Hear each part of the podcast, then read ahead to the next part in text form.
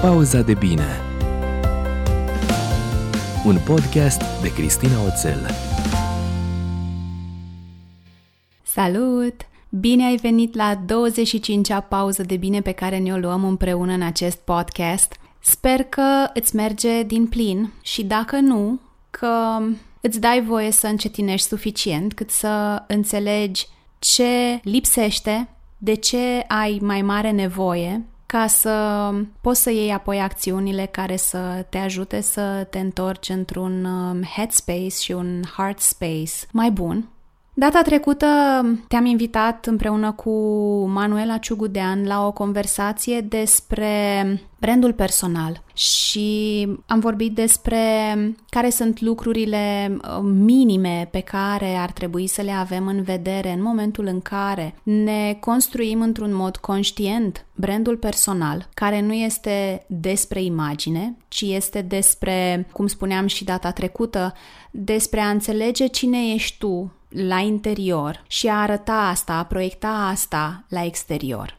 Iar azi te invit să ducem conversația un pic mai departe și să ne uităm un pic și la aspectul vizual al brandului personal. Și invitata mea de azi Ioana Dodan, care este Personal Brand Architect la The Fab Squad și omul care m-a ajutat pe mine să mă relaxez și să fiu eu însă în ședințele foto de brand personal. Este omul potrivit, este omul perfect care să ne îndrume în procesul ăsta de cum ne aranjăm, cum, cum ne punem fundația casei noastre online, cum, uh, cum o construim într-un fel care să ni se potrivească mănușă, cum o îngrijim și când spun casă online, nu mă refer uh, neapărat la a avea propriul tău site sau propriul tău blog. O să vorbim și despre cum facem să aranjăm să ne actualizăm profilul de LinkedIn, de Facebook, de Insta, în așa fel încât el, într-adevăr, să ne reprezinte și să fie, dacă vrei, un fel de visual CV, indiferent dacă ești antreprenor, dacă ești angajat în cadrul unei uh, organizații.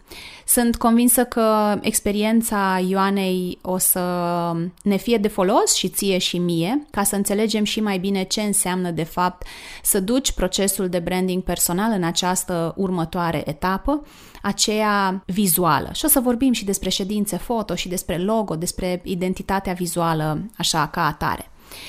Până să îi spun oficial bun venit Ioanei și să îi dau microfonul, Profit de uh, ocazie să fac un shout-out către Anca de data asta, care mi-a scris uh, pe Facebook. Cristina, vreau să-ți spun că tu ești motivația mea din fiecare dimineață. De la 8 la 8.40 te iau cu mine la alergat. Și ieri nu prea aveam baterie, mi-am pus telefonul la încărcat un pic, trecuse deja de ora 8 și soțul meu mă întreba, dar nu înțeleg, ce, nu poți să alergi fără telefon? A, nu, că alergatul e doar un motiv ca să ascult un podcast fain.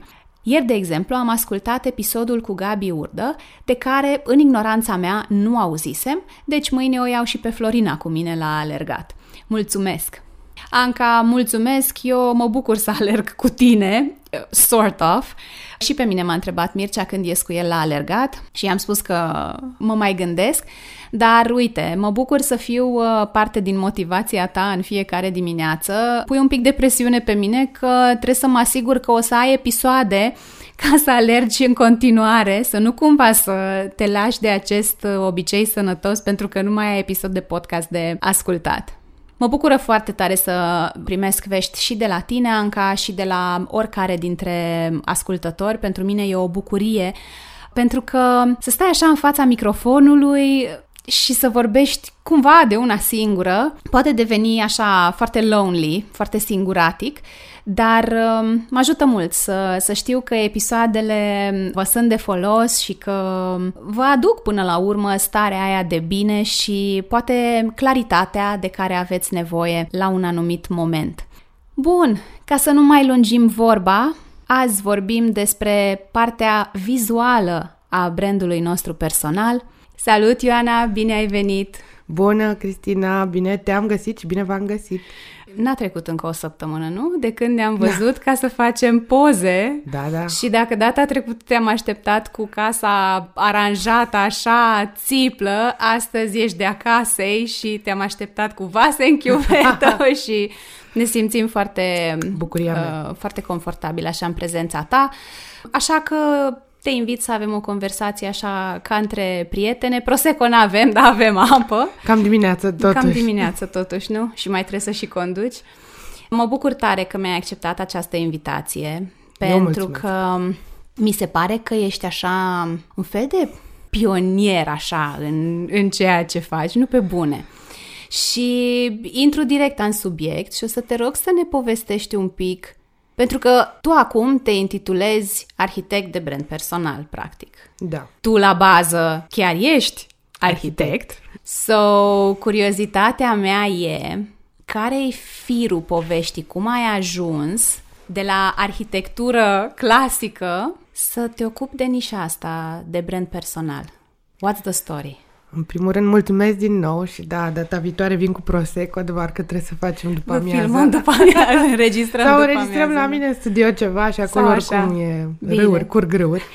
Da, sunt arhitect și uh, um, arhitectura de brand personal am cunoscut-o acum patru ani, să zic, fără să știu că făceam asta neapărat. Mhm. Dar um, eram, eram în Shanghai când mi-am dat seama că um, vreau să schimb ceea ce fac și că nu mai vreau să construiesc clădiri pentru clienți uh, care de fapt uh, urmăreau profit, ci mi-ar plăcea să ajut oamenii să-și cunoască superputerea lor. Așa spuneam eu atunci. Că te ajut să-ți cunoști, super, să-ți cunoști superputerea și să ai curajul să te arăți lumii în imagini. Cred că exact asta scria și pe site atunci și tot ce, ce era online despre ce făceam. Și am început să fac chestia asta din Shanghai, când locuiam acolo acum aproape șase ani, doar că m, tot așa nu știam ce fac exact. Știam că m, îmi foloseam niște skill-uri pe care le dobândisem în facultate, respectiv astea de a folosi geometria, lumina, umbra, uh-huh. toate astea în make-up și în foto, astfel încât la final omul respectiv să se simtă foarte bine reprezentat de fotografia lui sau de imaginea lui. Făceam un fel de consultanță de imagine. Ok. Și când ne-am întors în uh, România, adică acum 5 ani, am decis să nu mai fac arhitectură, pentru că asta făceam în Shanghai în timpul săptămânii și în weekend era cealaltă chestie, și să mă concentrez pe zona asta de um, oameni. Și acum, de fapt, asta se întâmplă. Construiesc, um, îi construiesc pe oameni în online, vizual, cum construiam, să spunem, uh, un proiect, pentru că mi-am dat seama că superputerea asta, de fapt, e nevoie de ea în viața fiecărui profesionist. Să o arăți cumva și să o transpui în vizual. Arhitectul de brand vizual, adică ce fac eu, um, are în mare parte componenta asta um, de geometrie, de design, uh-huh. mai mult decât de strategie. Strategia uh, o avem și noi, dar mai mult uh, ne concentrăm uh-huh. pe zona de desen, de Ok. grafică, de altele. Care e superputerea ta? Să văd frumosul în fiecare om. Nu-mi vine deloc greu. Ce tare. Soțul meu îmi spune chestia asta uneori, că el nu înțelege. Nu înțelege. Cum? Cum, domnule? Cum vezi, domnule? Tot ce ai, fi serios. Nu se poate. Nu, la asta nu vezi. Aproape că îmi dă câte o provocare uneori să văd ceva bine în, în ceva. Mhm. Studioul tău se cheamă The Fab Squad. La numele ăsta cum ai ajuns? Mai a fost super dubios uh, că l-am visat. Ok. În același timp, nu a fost chiar fab, era un cuvânt cu care mă asocia lumea de când locuiam în Shanghai. În perioada aia aveam un stil un pic diferit și dacă mă vedeai pe stradă, probabil că aveam uh, animal print Așa. pe mine, un, ori undeva, Oriundeva, am înțeles. ruj roșu, păr uh, vulvoi și nu tocuri, încerc. tocuri nu. Mă uit la tine și Era încerc Da. să te văd. Eram așa destul de fabuloasă, să-i spunem. Mm-hmm. Și acum sunt, doar că ăla era stilul ăla foarte clasic, fabulos. Mm-hmm. Și prietena mea, Tatiana, care uh, este din uh, Columbia și care m-am înțeles foarte bine acolo, și care vorbește așa, dacă vă puteți imagina, uh, imaginați-vă pe Sofia Vergara, stilul Ok. ăla, da? și zicea, girl, you have to stop with this, you have to be fabulous, stop with this architecture bullshit and just do some Prosecco. și fix asta a fost, you have to be fab. Și mi-a rămas asta în minte mm-hmm. atunci. Mm, am discutat mult cu ea, că nu eram niciuna dintre noi foarte fericite în birou. Și atunci am... Uh, mi-a rămas și după aia am visat logo-ul și faptul ăsta că eu îmi doresc să am un squad care e el și squadul care îți creează experiența, mm-hmm. dar și toți oamenii care vin la mine devin parte din squadul meu fabulos. Mm-hmm. Foarte tare. Și adevărul e că senzația, pentru mine uh, și la tine în studio și uh, la ședința foto pe care am făcut-o acasă, cumva vibe-ul a fost același. Noi suntem așa pe lizeală în da. general când ne, ne găsim. Și cred că ai darul ăsta de a-i face pe oameni să se simtă în largul lor și să se arate așa cum sunt ei. Cred că da, cred că l-am și vreau să mă folosesc de el pe cât posibil. Uh-huh. E și mult research în spate. Fiecare om cu care mă întâlnesc, pe lângă faptul că îmi, îmi dau toată silința să-l ascult destul de mult, îl cunosc foarte mult online înainte să vină la uh-huh. mine. Îmi doresc să știu cam ce muzică ți-ar plăcea ca să te simți în largul tău la ședință. Uh-huh Vreau să aflu, ești a family person sau ești uh, alt gen de personalitate, nu știu, și asta mă ajută destul de mult în prima interacțiune. Dacă nu ne-am uh-huh. cunoscut decât online, e mai simplu așa, pentru uh-huh. toată lumea. Contează mult și eu mi-aduc aminte când stăteam la make-up, și, nu știu să-ți spun despre ce am vorbit, dar știu că am fost așa într-un flow din ăsta și mă tot întrebai și erau întrebări pe care eu le-am simțit că vin dintr-o curiozitate autentică. Autentic, da, chiar e, chiar uh-huh, e mhm, asta. Uh-huh. Eu, în pandemie, am înnebunit fără să cunosc oameni. Mi-a fost foarte greu, foarte greu. Uh, mă, mă uscam ca o plantă și noroc cu copilul ăsta al meu genial și cu familia mea că am reușit și cu online-ul, slavă cerului, dar nu a fost la fel ca atunci. Și da, și make-up-ul, make-up-ul încă îl fac și eu, Tocmai pentru că e felul în care interacționez eu cu omul acela. Gândește-te pe câți oameni îi lăsăm să ne pună mâna pe față. Uh-huh. E un uh, vot de încredere pe care tu mi-l dai mie și eu devin mult mai repede din scoadul tău, uh-huh. prietena ta. Așa e. Și ne, ne, ne conectăm mai repede așa. De-aia nu cred că o să mă oprez o dată să fac partea asta anticipativă de make-up. În episodul trecut am uh, avut-o pe Manuela invitată, o știm amândouă pe Manu, și cu ea ne-am plimbat prin toată zona asta de do's and don'ts în brand personal, indiferent care e uh, statusul tău din punct de vedere profesional, că ești angajat, că ești antreprenor. Am vorbit inclusiv despre mamele care se pregătesc să revină la job după un concediu mai lung de maternitate. Și cu tine aș vrea să continuăm cumva conversația pe partea vizuală a procesului. Am înțeles cine sunt, am înțeles ce îmi place mie să fac, știu ce vreau, știu ce nu vreau, știu pentru cine vreau să fac, indiferent dacă sunt în or- într-o organizație sau sunt uh, pe cont propriu. What's next? Da, Manu, Manuela Cegudean este, pe lângă faptul că o admir și îmi place foarte mult cum lucrează și cine, cum e, uh, ce face ea mă ajută pe mine foarte mult. Toți clienții mei care au venit de la ea către mine, practic aveau mulți pași înainte. Uh-huh. Și exact cum ai spus și tu, cred că cel mai important lucru este să știi pentru cine faci, pentru mine. Ce faci? Deci sunt două lucruri. Ce, la ce ești tu bun, cum poți să ajuți tu lumea și pe cine ajuți. Astea sunt lucrurile despre care discutăm și la Fab când începem construcția brandului personal vizual sau construcția casei tale online, cum îi zic uh-huh. eu. Pentru că casa online, hai să ne gândim, e fix ca metafora orice, oricărei case nu va fi utilizată doar de tine. Casa ta online va fi utilizată de clienții tăi. Trebuie să-i cunoști foarte bine și să știi unde le place să stea cafeaua, unde le place să stea cum pui pereții, uh, cât de mm-hmm. ușor se accesează zona de vânzări, vrei să vorbești mai mult cu ei pe blog, vrei să vorbești mai mult cu ei prin imagini, atunci se schimbă foarte mult uh, felul în care arată site-ul tău, felul în care arată social media, Poate că are mai mult scris, poate că are mai multe fotografii sau poate că are grafică. Totul depinde de cui te adresezi. De aceea, întâi și întâi, um, asta trebuie să facem, să ne cunoaștem destul de bine clientul sau interlocutorul și apoi uh, începem de la el și de la tine. Okay. Sunteți ca într-un cuplu. Și m-a întrebat what's next. What's next este, luăm tot ce ai aflat de la Manu sau de la tine uh-huh. sau ceea ce știi tu și noi facem ceea ce înseamnă o analiză și o hartă vizuală a ta. Ce înseamnă asta? Harta ta vizuală se face după ce completezi un formular la, la care trebuie să-mi răspunzi destul de sincer și are legătură cu tine și cu clientul tău. Ok. Și apoi, în acest formular sunt incluse și multe întrebări pe care tu trebuie să le adresezi unor persoane din jurul tău, mm, okay. din mai multe uh, categorii. Faci un fel de 360. Da, da. Mm-hmm. E, uh, întrebările nu sunt doar de uh, concept al brandului tău. Ele, au legăt- ele sunt și întrebări de genul dacă Cristina ar fi o culoare, ce culoare ar fi? Mm-hmm.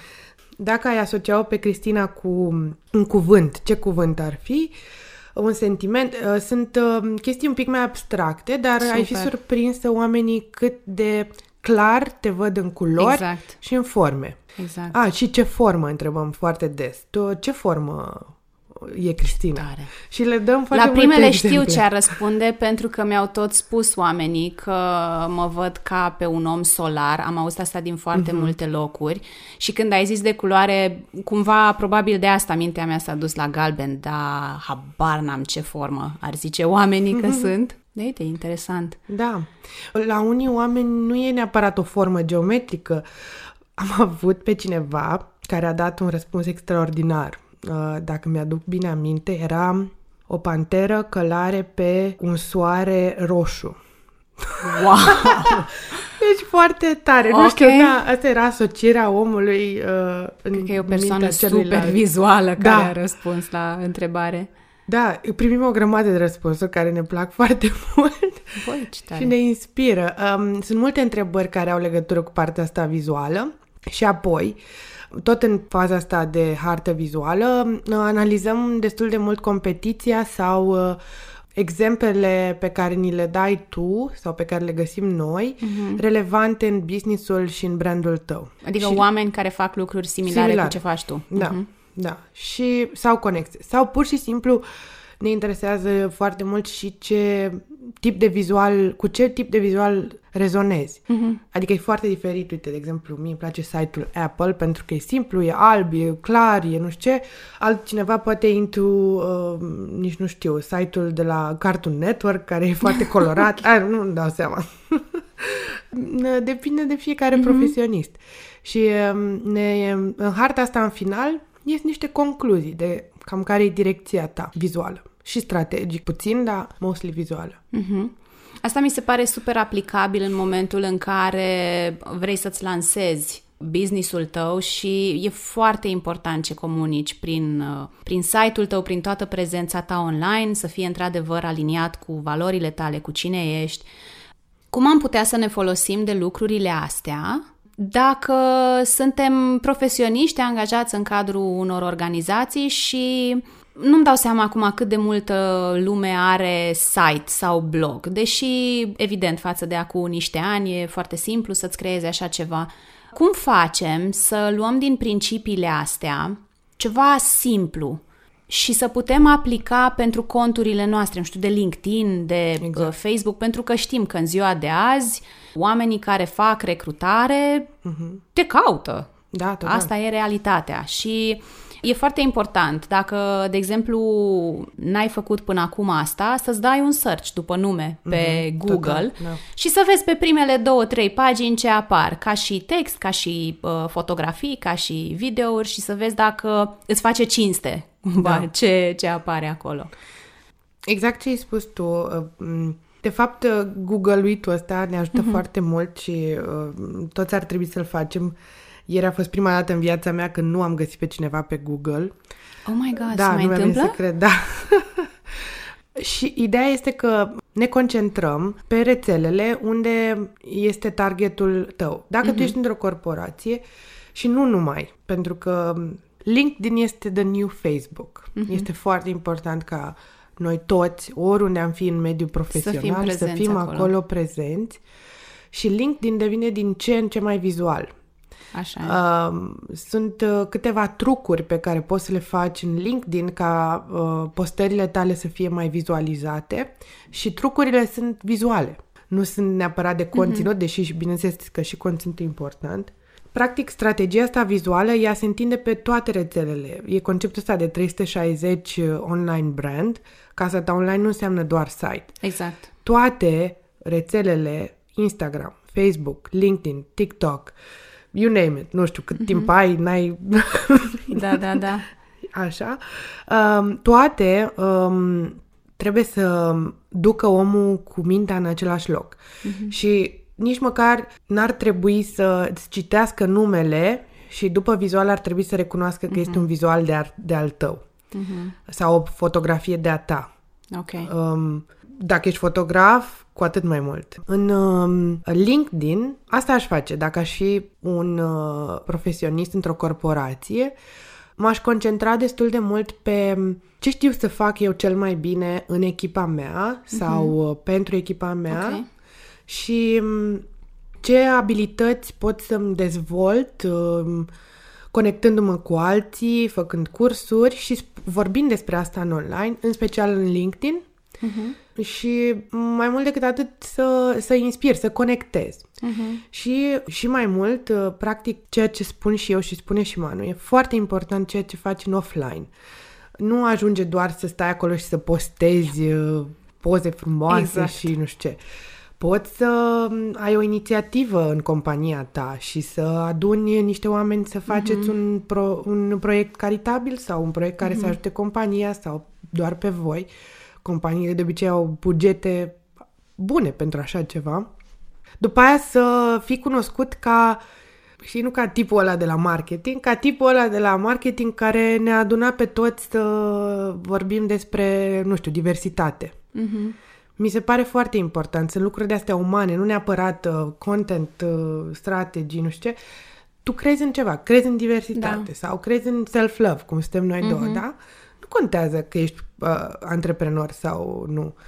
Vorbești despre asta um, și creezi cultură în- într-o companie, mi se pare foarte valoros. E un fel de walk the talk. Da. Adică, ok, dăm share la articole din domeniul respectiv, vorbim despre asta, ne declarăm, nu știu, pro inițiative de voluntariat și așa mai Da. departe, dar drăguț ar fi să se vadă asta și din acțiunile tale da. și din lucrurile sau locurile unde uh, îți aduci uh, contribuția. Ok. Și să ai curaj, să ai inițiativă. Asta mi se pare și mai important, mai ales în, în companii. Mhm, true. Mă gândeam acum în timp ce vorbeai ce shift am avut eu la un moment dat când, uh, știi, înainte eram în, uh, în corporație, eu niciodată n-am fost omul formal.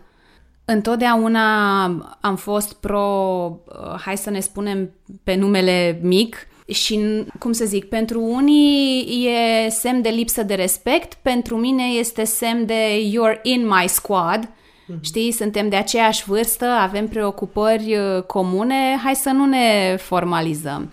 Uh, Inclusiv după haine colorate și vesele și așa. Și cu toate astea am avut o perioadă în care poza mea de LinkedIn era una de aia scorțoasă, nu, dar oricum serioasă, știi, destul de clasică.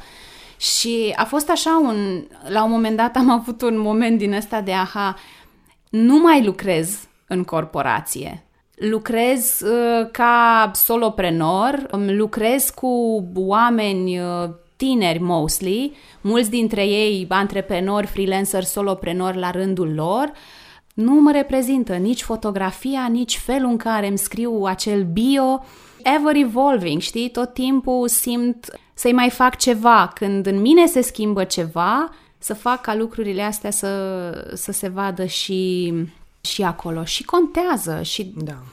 Știi cumva, cred că LinkedIn are și reputația asta de, na, e rețea profesională și Da, hai să da. fim serioși.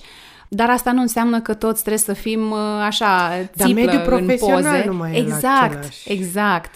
Nu mai da, plus că sigur, suntem dacă online. ești vreun CEO sau uh, lucrezi în zona de finance sau așa, atunci da, inspiri încredere prin felul, uh, prin faptul că ai o anumită ținută sau așa mai departe. Da, deși să știi că am lucrat cu CEO de la bănci mari, Mhm. brieful lor era să nu fiu stif. Awesome. Nu era... Uh, Awesome. Și era important. Și era un CEO feminin. Mm-hmm. Foarte important. Băi, mm-hmm. nu vreau să fiu stif. Nu vreau să fiu ca toți ceilalți bărbați. Super important. Vreau Da. să fiu cum sunt eu. Și cred că dacă ai un șef de asta, o să fie inspirată că eu țin minte că tu mi-ai spus că ai avut un șef foarte fain Mhm. și oricum cultura asta puțin americană, cred că ne, mă rog, sau englezească, te duce în zona asta mai friendly și mai asumată ca personalitate și Absolut. să nu fim în uh, mentalitatea asta de turmă sau trebuie să fii într-un anumit fel. Mhm.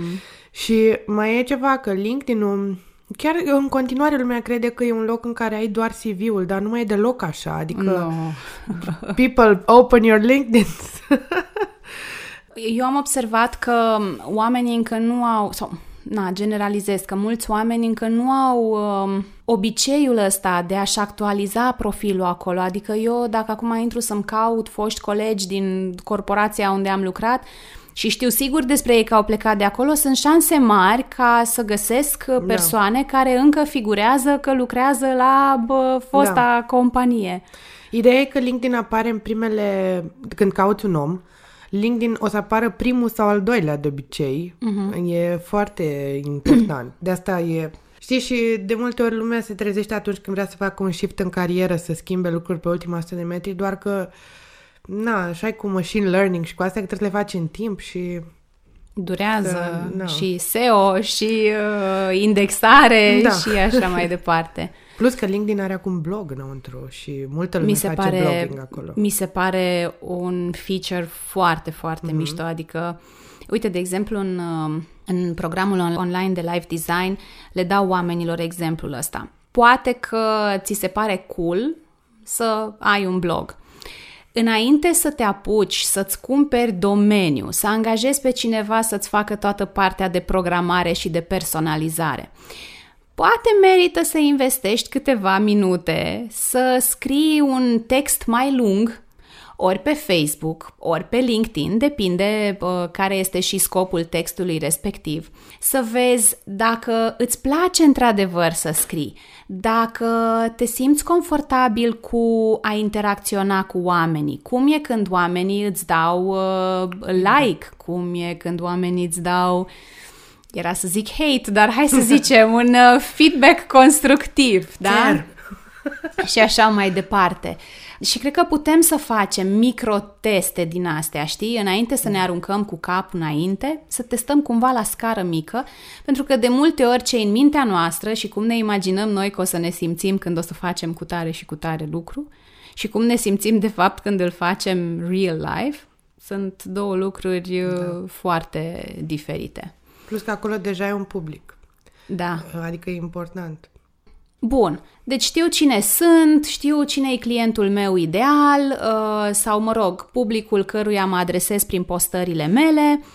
Am completat și formularul, știu ce culoare sunt, ce formă, cum, uh, cum mă percepe lumea.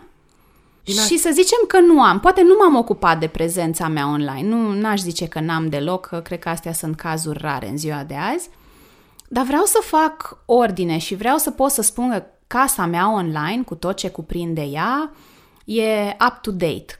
Cum, de unde încep? După ce am făcut toată analiza asta, de cele mai multe ori se întâmplă ședința foto, pe care acum o facem strategic, pentru că avem uh, o, un goal. Avem Și și clar pot- în minte ce vrem să facem. Exact. Mm-hmm. Și poate e vorba despre tine, doar tu, sau poate e vorba despre tine plus produsul tău. Mulți oameni au un produs fizic, alții poate că au un, uh, un Serviciu. serviciu. Și apoi, în uh, ședin, după ședința asta foto, începi să creezi vizualurile grafice. Dacă ai nevoie de logo, Ok. bine. Dacă nu, poți să ai uh, templates pe care noi de multe ori le facem în Canva pentru ca oamenii să-și poată susține apoi Să poți să facă singur după singuri. aia. Mhm. Și ne uităm pe rețelele tale. Asta ne Alegi uităm și o acum. paletă de culori, Da, nu? da, da. De la prima fază, de fapt, se creează un mood board cu culori, formele astea care au ieșit, culorile tale. Ce fain. Mm. Și cam în ce direcție ne ducem, cam care e să spunem, moodul, na. Da, starea. Starea pe care vrei să o creezi în online tu, vizual. Și după aia, ședința ta foto se contopește cu grafica. Și primul pas este să-ți schimbi uh, fotografiile publice de, bine, profilele oricum atunci când îți faci un brand personal, bine ar fi să ai niște profile publice și mm-hmm. niște pagini publice care au cover photo, profile photo, cum e la About uh, pe Facebook și uh, toate astea sunt uh, vizualuri cheie uh-huh. care apar în uh, SEO, care sunt peste tot și pe alea le, le facem primele okay. împreună cu logo-ul tău și cu template-urile astea.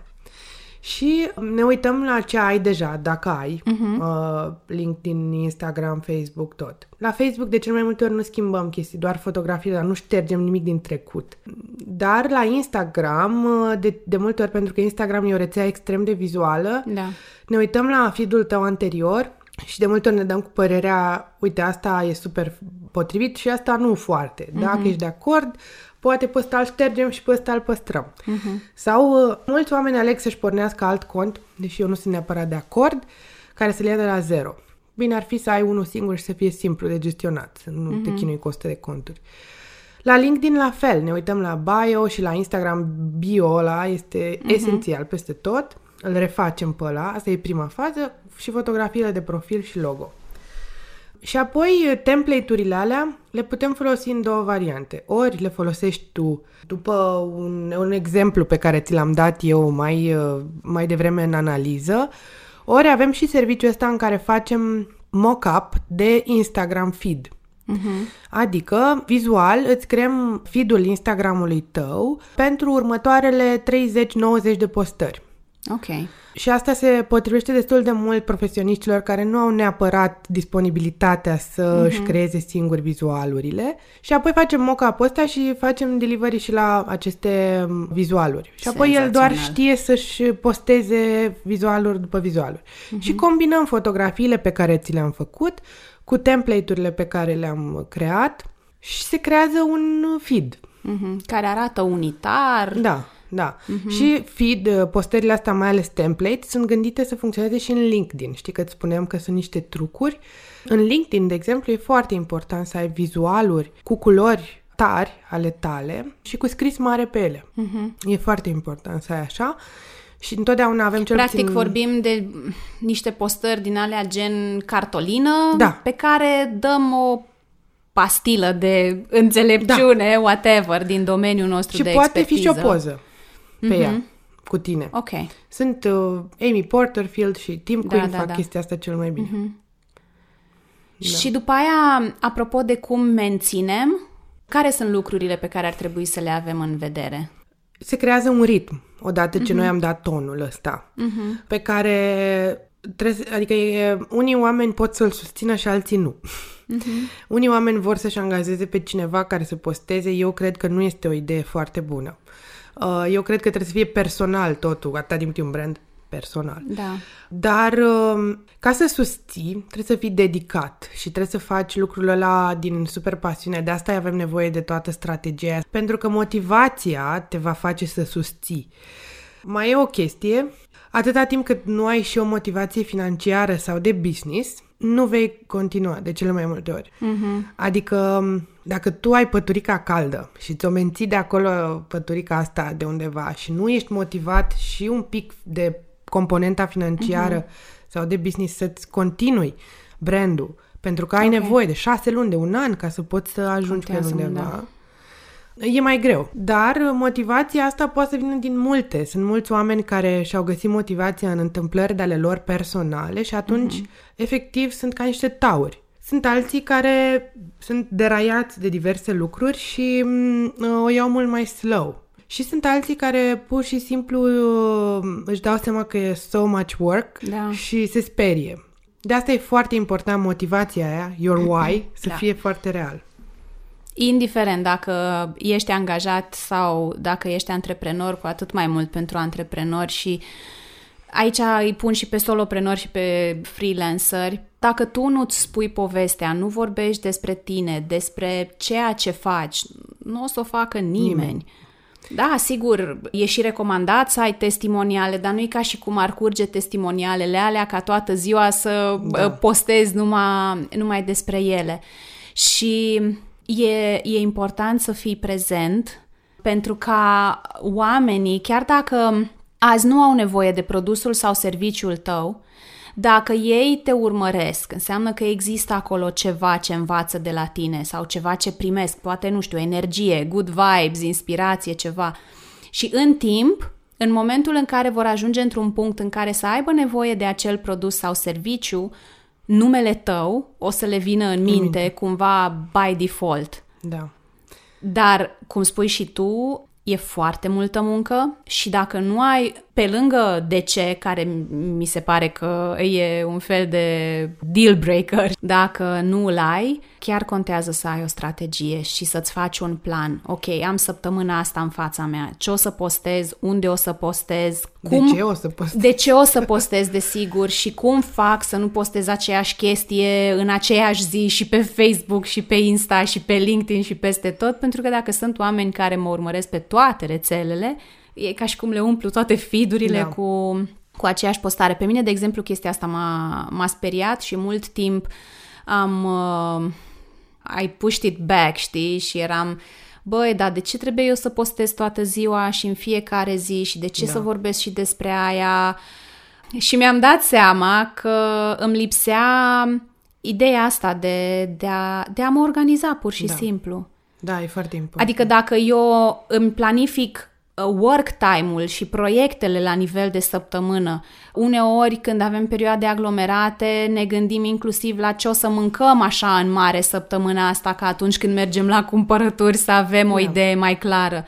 De ce să nu fac asta și cu partea asta de prezență? Online. Exact.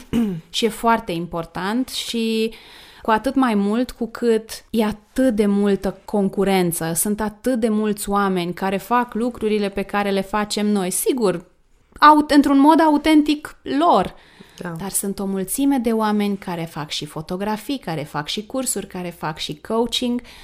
Cred că ne-am face o mare de favoare dacă nu am povestit despre felul în care privim noi lucrurile și felul în care Exact. Lucrăm. Știi la ce mă gândesc când spui asta? Pe lângă faptul că, uite, apropo de organizare și noi vorbim destul de mult cu clienții noștri despre cum să-și organizeze fidurile și site-ul și tot, mai e o chestie pe care o facem și aici mi s-a tot zis că, băi, tu faci un pic de coaching, dar eu nu sunt coach de niciun fel, nu am făcut uh, nimic, dar pur și simplu, văzând frumusețea asta în oameni, de fapt lucrez foarte mult la încrederea lor în ei. Uh-huh. Și eu și Manu și tu și toată lumea facem asta. În final, dacă ție îți place de tine și ai încredere în ceea ce faci și simți că faci o diferență and you have that self-love și îți place că simți că ești acolo cu un scop, uh-huh. motivația vine și vei posta și vei face lucruri pentru că vei ști că ceea ce faci tu are un sens. Da.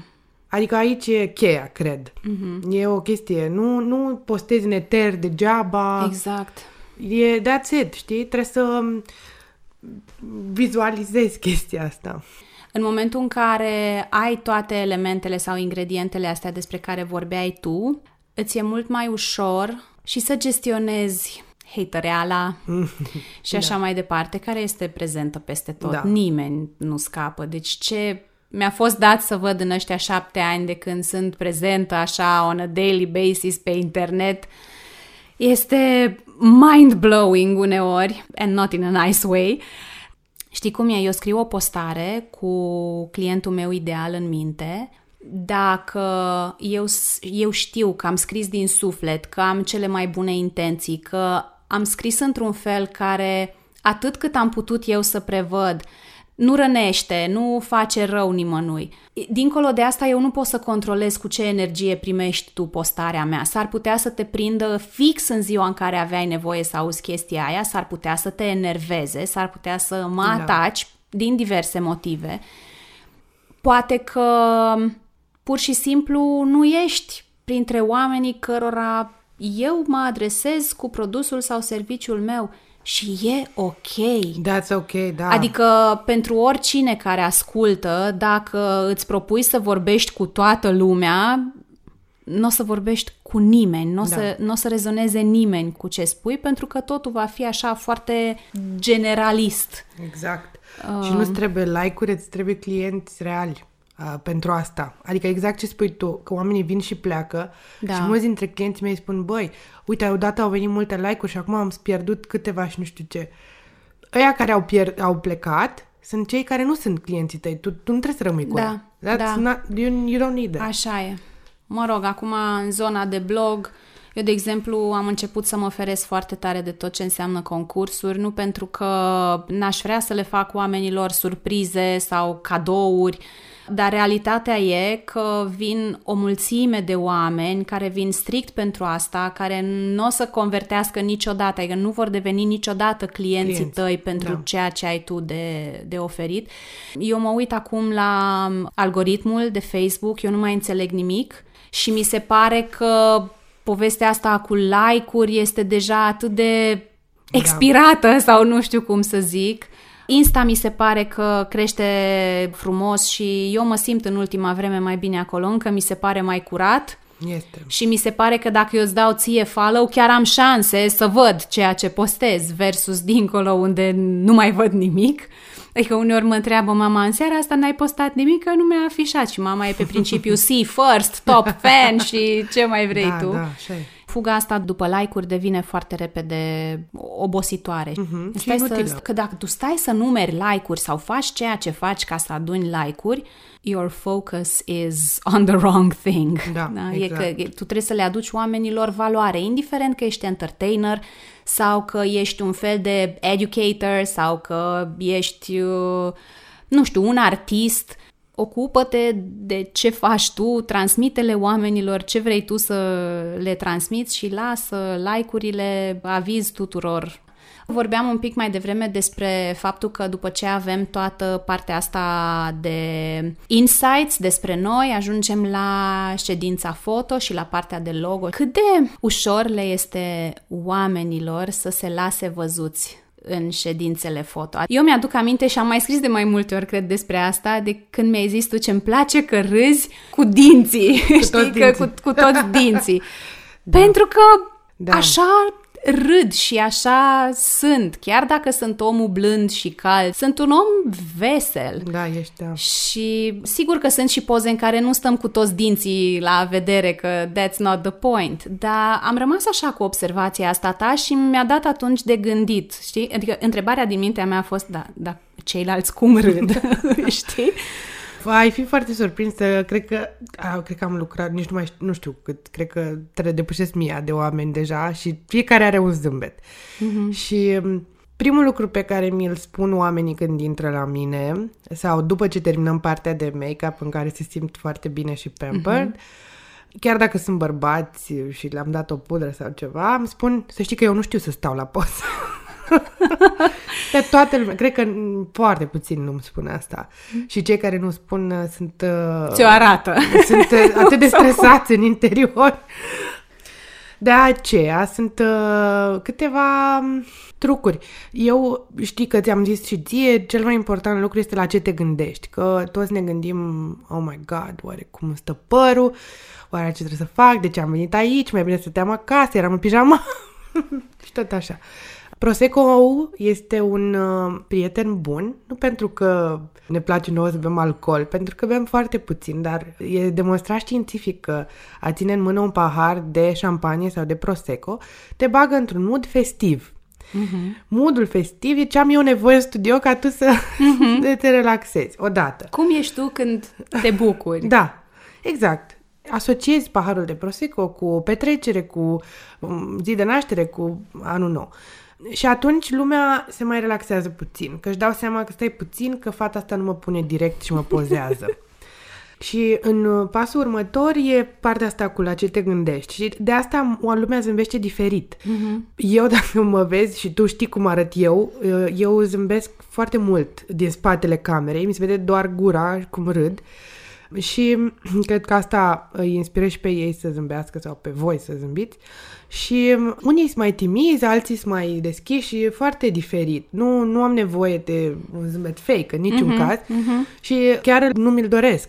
Da. De aia, de multe ori când îl văd că apare, că mulți oameni cred că zâmbetul e doar ăsta cu mulți dinți, nu. Uh-huh. E altfel la fiecare. Uh, eu îl caut pe ăla care se întâmplă de fapt în ochi, că tu uh-huh. asta faci și tu când zâmbești cu ochii, ți ies și dinții. la vedere, dar e de fapt în ochi treaba. Așa și ochii e. sunt conectați la creieraș. Mm-hmm. Și creieraș atunci când se gândește la ce îi place, atunci vine. Mm-hmm. Se întâmplă chestia. Uh, Tyra Banks mm-hmm. spune că asta se cheamă smizing, adică smile no, with your eyes. Da, și asta caut. Deci, nu, e diferit la ah, fiecare. am văzut la tine, eram, eram așa, smizing, smizing, smizing, de unde am auzit-o da, și da. ai folosit-o tu, nu foarte Eu, da. de mult, într-o Păi acum cu mască toată postare. lumea este smizing. Da, exact, exact. E cumva experiența pe care ai avut-o tu cu aceste multe, multe sute de oameni? Ce stă în spatele Self Love Club? Asta a fost inspirația ta sau a fost și altceva? Self-Love Club vine dintr-o poveste extrem de personală. Uh-huh. Vine și din experiența cu oamenii și faptul că la toți încerc să le inspir acest self-love și caut bucuria lor când se văd.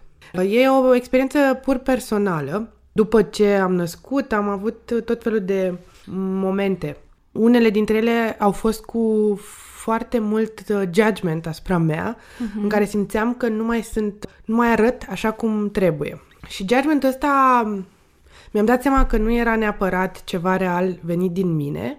Când am, am stat uh, anul trecut, cam prin perioada asta, în New York, trei săptămâni. Uh-huh. Și eram pe stradă, eram în metrou, țin minte și acum, și am văzut o femeie corpolentă, îmbrăcată în pantaloni foarte scurți, mulați, crop top, o vestă din plasă, ruj, slipici, era toată, era o fericire acolo uh, la ea în, uh, în metrou și mm, din momentul ăla am fost foarte atentă la cum arată și cum se simt oamenii în New York. Uh-huh. Și mi-am dat seama din punctul ăla că trăim într-un mediu toxic în București, România. În New York nu vezi doar oameni, nu vezi standard, nu există yep. un standard și nu te simți ciudat dacă ești altfel. Ba mai mult, îți vine să fii cine ești tu. Îți vine să explorezi. Am avut aceeași, același feeling. Right? Mm-hmm. De la Billboard, și aici am, de fapt aici, aici a fost declicul. Țin minte că eram, am intrat la Victoria's Secret și a fost prima dată în viața vieților mele în care nu mi-am cerut scuze că am sânii prea mari și în care o tanti care arăta ca Nanny Fine a stat cu mine 45 de minute până mi-am găsit un sutien. I know. și am fost like, da! Da, despre asta e. Mi-a plăcut de mine enorm. Exploram, mi-am pus și tocuri, mi-am pus, nu știu, totul s-a schimbat cum m-am îmbrăcat și erau trei săptămâni, adică a fost ceva... M-a eliberator. Terminat. M-a a terminat, fost ceva da. eliberator. M-a terminat și m-a început, știi? Mm-hmm. Și um, uh, billboardurile, tot, tot ce este în state și mai ales în New York, nu în state, e divers. Mă, mă stresează faptul că în România nu avem diversitate de niciun fel. Mă enervează că copilul meu nu înțelege că există foarte multe tipuri de culori de ten mm. și că există, ar trebui să fie copii care au poate disabilități în grădinițe cu copii care nu mm-hmm. au mhm. dizabilități, că, nu știu, normalitatea e foarte standard aici. Și de aici a pornit Self-Love Club-ul. Okay. Vreau să ne simțim măcar când veniți la mine în studio sau măcar când intri pe atlasul Self-Love, că există niște diversitate. Mm-hmm. Acum că ne-a pus pauză pandemia, uh, lucrurile n-au apucat să fie foarte diverse, dar uh, proiectul ăsta nu se va opri mm-hmm. și îmi doresc foarte mult, asta e planul acum, sper să se și întâmple, să reușesc poate în noiembrie să fac următoarea adunare. Mm-hmm. Sunt mulți oameni care vor și Povestește-ne un pic cum se întâmplă asta, sau mă rog, cum se întâmpla pre-pandemie. Da, băi, prima dată am pus o chestie pe Facebook, apropo de ce zici da. tu. am scris ceva, a fost foarte interesant, exact despre asta, despre cum nu e ok să ne simțim că avem, că nu suntem de ajuns, că suntem prea grași, prea slabi, prea negri, prea albi, prea păroși, că nu o să găsim niciodată pe niciun nimeni uh, să ne iubească am simțit că trebuie să pornească de la noi. Și am lansat această provocare și am zis, eu vreau să fac niște ședințe foto în timpul unei zile sau uh-huh. în câteva ore să primesc în uh, studio un număr de oameni, fiecare să aibă 15 minute, în care să le fac un portret reprezentativ și natural și luminos, e foarte luminoasă treaba, o să vedeți, și un detaliu, le pozez un detaliu. Detaliul mm-hmm. ăsta ei mi- mi-l spun în prealabil. Este detaliul de care ei nu sunt mulțumiți. Okay. Este detaliul uh, de care ne e frică, pe care nu vrem să-l arătăm. Este mm-hmm. nasul, este cocoașa, este cotul, este mâna, este pielea de o sub cicatrice. gât, cicatricea. Mm-hmm. Fiecare om are, ce puțin unul. Unii ne zic că avem mai multe, alții doar... Alții chiar se chinuie să-l găsească, ceea ce e minunat. Scopul meu este să pozez acel detaliu atât de natural și frumos, nu-l schimb, decât dacă simți tu că trebuie făcut ceva, încât tu să vrei să-ți pui fotografia aia ca artwork pe perete. Să ai mm-hmm. detaliul la cel mai urât, cum îl gândești tu așa, lucru mm-hmm. din mhm. tine, să devină artă să devină frumos, să devină ceva ce vrei, la care vrei să te uiți. Chestia asta am observat că a influențat foarte mult pe oameni în uh, felul în care s-au văzut ca tot. Mm-hmm. Practic, parcă au eliminat chestiuța aerea. Au da, mi se pare, într-un fel, mi se pare și o formă de terapie, dacă vrei, pentru uh-huh. că lucrurile astea mici care nu ne plac la noi, și din experiență proprie și din ce am mai auzit eu în experiențele mele cu clienții, dau naștere la foarte multă autocritică. Da. E foarte toxic. Da. Și dacă eu consider că nici nu știu ce să zic acum, habar n-am, celulita mea este ceva urât and I hate myself for it, cumva parcă nici nu îmi vine să mă duc la tratamente sau să mă dau eu acasă cu creme sau să fac masaj sau să fac sport ca să îngrijesc zona aia. Da. Dacă învățăm să ne uităm altfel, să punem, să schimbăm lentila prin da. care da. ne, ne uităm la lucrurile astea, că e o cicatrice, că e, nu știu, orice ar fi, ceva ce, nu, ce nu-mi place la mine, exact asta face, pentru că dacă eu pot să, apropo de ce spuneai tu cu self-love, pentru că încep să mă uit cu acceptare. Da. E parte din mine. Poate că nu o să fie mega self-love din prima, dar măcar ajung într-un mm-hmm. punct neutru, dacă vrei. Și propriu, e al tău. Da. Le zic oamenilor din proiect, oameni diversi cu defecte perfecte. Mm-hmm. Pentru că e chiar așa, defectul ăla e parte din tine. De fapt, scopul e nu doar uh, direcționat către self, mm-hmm. ci și către cei care Normal. încă n-au venit în proiect și care văd lucrul ăsta ca un exemplu. Ca să le dea curaj. Exact. Și scopul final al proiectului meu este să am cel puțin, mă gândeam eu înainte de pandemia aceasta, mm-hmm. o mie de wow. defecte perfecte pe care eu aș vrea să le expun fizic prin oraș, astfel încât lumea să le vadă, să treacă pe lângă ele, ca un billboard, mm-hmm. Mm-hmm. să existe, să se vadă, așa cum era și în New York, diversitatea din magazine, din peste tot. Wow! Asta e finalitatea. Mm-hmm. Asta e și uh, motivul pentru care m-a încântat la început că și cei de la Dove au fost foarte încântați de proiect. Parcă vedem cu toții ce se întâmplă cu pandemia asta și vom, uh, vom soluționa la un moment dat. Dar proiectul cred că, nu se oprește. Um, cred că trebuie doar un pic de răbdare și de da. shift de perspectivă, chiar dacă nu poți să faci lucrurile fix în felul în care se întâmpla, că dacă mi-aduc eu bine aminte, erau ca niște evenimente în care veneau ți oameni da. deodată și tu îi luai pe rând. Uh, da, veneau pe rând, dar se întâlneau, exact, să zicem, 2-3 da? la în același exact. loc și acum nu știu cât de safe s-ar simți lumea. Uh-huh. Dar uh, se poate face astfel încât să vină câte unul și eu pot, deja pozez doar cu mască, adică uh-huh. e mhm. altceva. Ce alt proiect din ce mai faci tu ți aduce satisfacție, te hrănește? Există un proiect pe care l-am uh, oprit pentru că l-am pornit pe Self Love Club și nu puteam să le duc pe amândouă, Mimesis, care se adresa designerilor de produs, practic uh-huh. familia mea din zona de design și în care oamenii pe oam- îi pozam pe creatori cu produsul lor uh-huh. într-un mod în care tot așa era un colaj și în prima imagine era creatorul și produsul în a doua imagine era această mimetism, această simbioză dintre creator Da, și și- creația lui. De cele mai multe ori, toți oamenii care fac design de produs se regăsesc foarte mult în produsul lor și produsul în ei.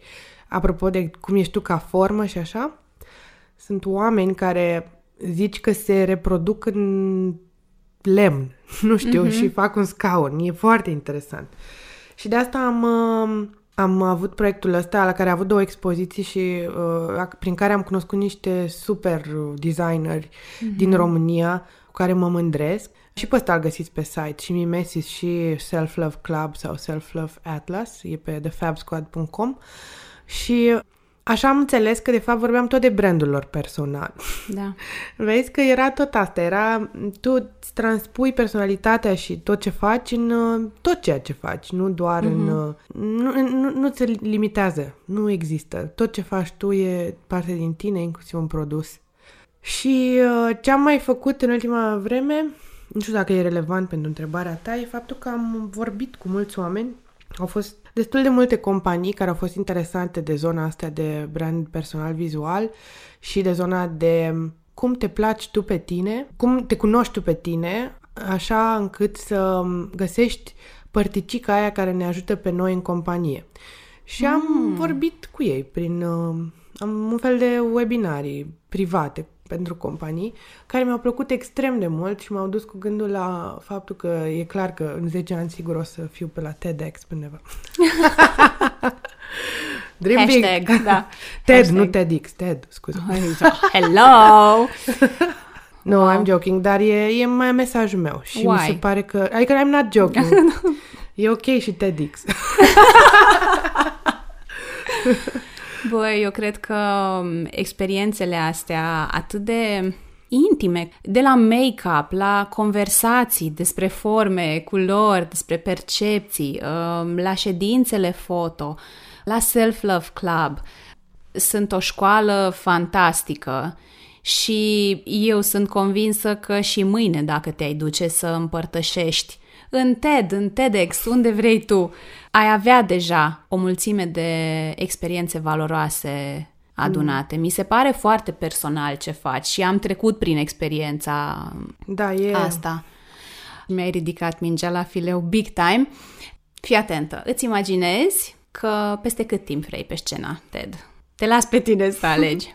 Aș vrea să treacă pandemia ca să fie oameni în public. Super. Good point. Așa să fie oameni în public. Bun, deci hai la anul pe vremea Da, asta, ok. da? Ești pe scena TED, Da, nu TEDx. ok. TED. La New York, uite, ca să Aoleu. fie și setup-ul de așa natură. Și ai timp să le spui oamenilor din public trei dintre lucrurile, nu știu, evergreen, timeless, pe care le-ai învățat tu sau pe care le-ai observat în toată experiența asta a ta de arhitect de brand personal vizual. Deci ai nu știu câte, sunt 18 minute sau câte sunt, dar Oh my God. eu mă duc așa, pe trei idei. Um, primul lucru pe care cred eu că ar trebui să îl înțeleagă oricine vrea să aibă un brand personal trainic este că trebuie să ai claritate ce vrei să faci și să te cunoști bine pe tine și să-ți dai timp. Da, e vorba despre client, dar atâta timp cât tu nu ești there, nu ești bine, nu înțelegi ce faci sau pentru cine, nu înțelegi care este valoarea ta, nu o vezi sau o văd ceilalți, nu ești în punctul în care trebuie să începi, cred că trebuie să work on yourself first. Da. De asta, uite, programul tău cu life design este fix ce cred eu că trebuie să facă lumea înainte să-și gândească un brand personal. Mm-hmm. E fix lucrul ăsta, de asta îmi doresc ca toți care aud lucrul ăsta mm-hmm. să încerce lucrul ăsta prima dată, să vină la tine, să înțeleagă mai multe despre ei, înainte să se bage într-un lucru pe care poate nu o să-l poată susține. Pentru Sau, că nu-i nu știu. reprezintă în totalitate, Da. pentru că n-au înțeles exact ce le place, ce nu le place, Da. ce din credințele lor sunt proprii, ce este împrumutat, absorbit și târâm așa după, după noi. Și în munca mea, indiferent dacă e coaching, dacă e training, dacă, în, în orice, dacă ar fi să găsesc un numitor comun, este autocunoașterea, conștientizarea asta de sine, uh-huh. care poate fi împărțită pe mai mulți piloni, să ne uităm la mai multe direcții, dar mi se pare atât de important. Da. Și faptul că nu trebuie să raportezi la ce vor ceilalți de la tine, la ce ți se așteaptă, ce se așteaptă la uh-huh. tine. Chestia asta, uite, de exemplu, cu mămicile care ce lucruri după ce uh-huh. au făcut un copil, cred că ele se simt mult mai curajoase atunci sau au timp sau ceva, dar de multe ori cred că trebuie să ne concentrăm pe moment și eu, mie mi se pare dificil tare să ai un bebeluș și tu să începi un brand personal înseamnă că ești un superwoman. Mm-hmm. I would say uh, așteaptă puțin. Așteaptă puțin, crește, nu zic puțin, un 10 ani, da, puțin da, da. câteva luni și uh, concentrează-te pe ce e în prezent. Șansele să ai un shift de valori și de perspectivă asupra ce contează pentru tine, ce e important pentru tine în viață după ce devii părinte, sunt foarte mari. Da. Și da, cred și eu că după ce trece toată nebunia cu sleepless nights și toată furtuna hormonală și nu știi nici pe ce lume ești, uh, vine și un moment de claritate. Și uite, eu am avut mm-hmm. în mhm. coaching mame care și-au dat seama că sub nicio formă nu ar mai putea să facă ce făceau înainte, ca și job, și își găseau interese, noi uh, pasiuni, noi curiozități pe care să le exploreze. La fel cum am avut mame care au venit în coaching spunând eu vreau să-mi schimb jobul, trebuie să mă întorc, nu vreau să mă întorc acolo, vreau în altă parte și jobul ăsta nou ar trebui să fie așa și așa și așa și așa și așa și după o serie de întâlniri și de explorări să-și dea seama că de fapt nu era despre job, că era despre cum sunt sau nu sunt susținute, ascultate, văzute, validate acasă uh-huh. și să se întoarcă super happy la jobul de dinainte, cu un alt mindset, cu alte valori și să facă o treabă senzațională. Și am avut și mame care au ales să se întoarcă la job, chiar dacă nu mai simțeau că rezonează foarte tare cu ce făceau, măcar așa, ca să vadă. Da. Percepția mea cu realitatea se pupă sau măcar să reintre cumva în câmpul muncii, în joc mm-hmm. și să-și ungă rotițele, să iasă din mami mood da. așa 24 de ore din 24, ca după aia să vadă dacă da. își schimbă da. parcursul profesional sau, sau nu. Da, deci, eu... Așa, unul, să te cunoști. Unul este să... cu autocunoașterea. Al doilea e, ține cumva de tine, dar de fapt nu. Cred că e foarte important să înveți să asculți mai mult decât să vorbești și să te eliberezi de zona asta de ego mare. Mm-hmm. un brand personal bun e uh, un brand care nu se bazează pe ego-ul tău. Nu există ego în brand personal. Trebuie să te conectezi mental la nevoile omului pe care vrei să-l ajuți sau da. comunității pe care vrei să o ajuți. Exact. Și motivația să fie atât de reală încât să poți să susții lucrul ăsta da. pe termen Being lung. in service. Da. Și cred că dacă ești în service, da, în serviciu altora, nu prea poți să iei ego-ul cu tine. Nu. Oricât de mult business e în spate, ego-ul ăla nu, nu ne ajută Asta, uite, chiar uh, și Gary V spunea mm-hmm. și mhm. acum la Brand Mind spunea chestia asta. It's not about you. Și uh, dacă vine din zona asta, bă, eu am nevoie, nu mai vreau jobul ăla, nu mai vreau, tu, tu nu te gândești ce, pe cine ajuți, ce faci, tu vrei să te ajuți tot pe tine, I get it, dar nu e despre asta. Da, problema e că dacă nu înțelegi care e buba de fapt, care da, este da, da. nevoia da. ta reală, o să te muți dintr-un job în altul și o să fii frustrat pentru că nici aici nu-ți place, nici aici nu te simți bine, nici aici nu e ok. Da, exact. Okay. Și mm, cred că al treilea lucru ar fi, mm, după ce le-ai rezolvat pe astea cu tine și cu ego și cu ceilalți, mm-hmm. să ai curaj. Să nu... Mm-hmm. Dar curaj, să nu aștepți să fie nimic perfect. Pentru că nu va fi niciodată. Curajul ăsta, sunt atât de multe ședințe foto, uh, proiecte în care m-am băgat neștiind exact cum va fi, dar știam că the end goal este uh-huh. misiunea mea. Dar nu știam tehnic multe lucruri, nu știam o grămadă de chestii. Am avut nevoie de foarte mult curaj și de susținere și de la soțul meu mai ales, de la Vlad, care mereu îmi spune chestii de genul hai că le scoatem la capăt. Mm-hmm. Asta, tu du-te și fă acolo. Uh, e fix asta. Trebuie să ai curaj să te bagi în ceva pe care poate nu l-ai mai făcut, dar uh, doar așa afli cum poți de fapt să aduci valoare. Deci e fain că poți să descoperi ceva ce ți se super potrivește Uh-huh. sau să afli ceva ce nu ți se potrivește, nu-ți face plăcere, nu e Da. your thing, dar măcar știi. Da. Și nu rămâi cu întrebarea aia, cum ar fi fost dacă... Da. Și Să asta nu se regret. răsfrânge și la lucratul cu profesioniști ca mine, de exemplu, care îți dau o părere vizuală. Eu cred că trebuie să arate așa, că tu asta vrei să transmiți, da? Trebuie să te desprinzi de cum simți tu, de faptul că vrei să fii super machiat, super coafat, să fii natural, să fii real, să fii acolo și să ai curajul să te arăți așa. Și ajută să ai o pereche de ochi măcar care se uită din exterior. Da, da. Hai că ai fost și la TED, Yay! la New York, așa, te și aplaudăm, corect. Mai avem foarte puțin timp, așa că ne îndreptăm spre final. Și, na, o altă întrebare pe care eu o adresez, pentru că suntem la pauza de bine și misiunea mea este ca, indiferent dacă noi aici distrăm lumea sau educăm lumea sau inspirăm lumea, când închid podcastul să fie așa, să rămână cu starea aia de bine. So, the question is, cum arată pentru tine o pauză de bine?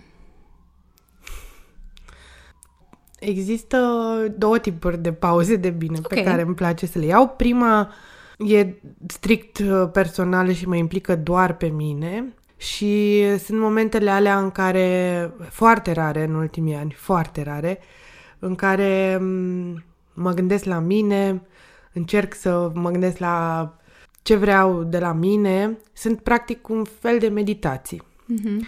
M-am gândit, adică mi-am dat seama ulterior că nu le făceam gândit ca o meditație. Sunt genul de om care se relaxează foarte tare uh, și dacă într-o zi nu face nimic. Pot să am zile în care nu fac nimic, nu simt nevoia mereu să fac ceva. Pot să stau și să mă uit pe tavan o oră. I'm ok with that. Și atunci sunt momentele mele de super relaxare. S-au întâmplat spre zero în ultimii trei ani.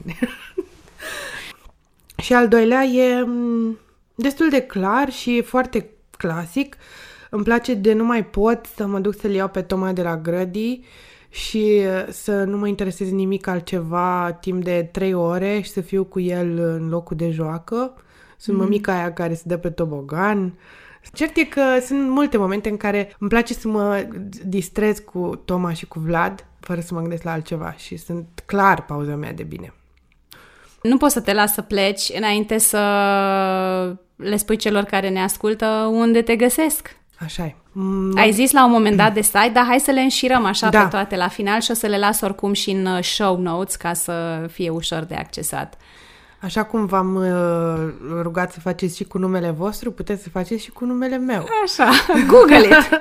Google Ioana Dodan și uh, apoi uh, tot uh, pe thefabsquad.com unde găsiți site-ul, găsiți și linkurile către Instagram, care are Fab Squad Studio ca nume, și Facebook, care nu mai știu ce nume are, dar cred că e tot Fab Squad ceva, Uh, studio, da. probabil. Da. Așa. Și pe LinkedIn sunt tot eu, Ioana Dodan, vă rog Tot așa chiar- te cheamă. da, da, da.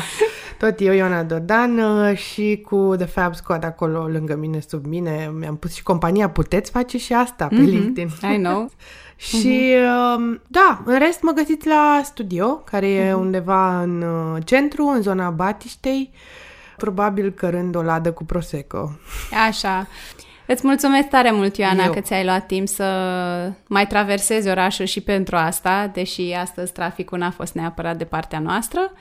E ok. Um, M-am simțit Mi-a tare plăcut. bine și cred că, de fapt, sper că oamenii și-au luat lucruri uh, nu foarte complicate, reg- nu știu, reguli, dacă vrei, așa, de bun simț, pe care să le poată aplica chiar de acum.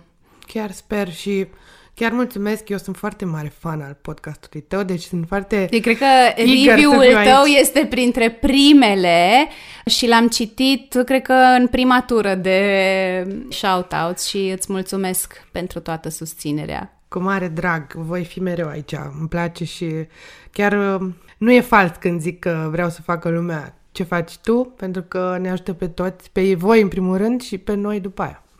Cool. Bine, mulțumesc mult Și eu. și ne vedem data viitoare. Da? pa! Asta a fost pauza de bine de azi. Sper ca de fiecare dată că ai avut lângă tine un caiet sau o foaie și un pix să-ți notezi ideile cu care ai rezonat.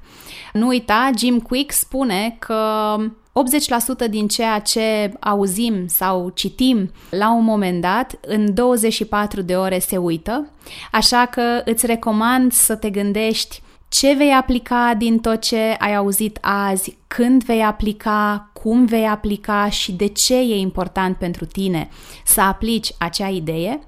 Îți mulțumesc că ai rămas cu mine și cu Ioana până la final și că ai fost martor la momentul ei TED în care am împărtășit trei sfaturi timeless despre ce a învățat ea, despre brand personal din toți anii ăștia de experiență și din uh, poate peste cei o mie de oameni pe care a avut plăcerea să îi fotografieze și să lucreze cu ei la a-i ajuta să se iubească, respectiv să se prezinte în online, în fața ta, în fața mea, în fața clienților lor ideali, într-un mod care să le facă cinste și care să îi reprezinte într-un mod autentic. Abia aștept să-ți dezvălui invitatul următorului episod. Ne auzim în noiembrie. Până atunci îți doresc să ai zile faine și să-ți fie bine. Pauza de bine Un podcast de Cristina Oțel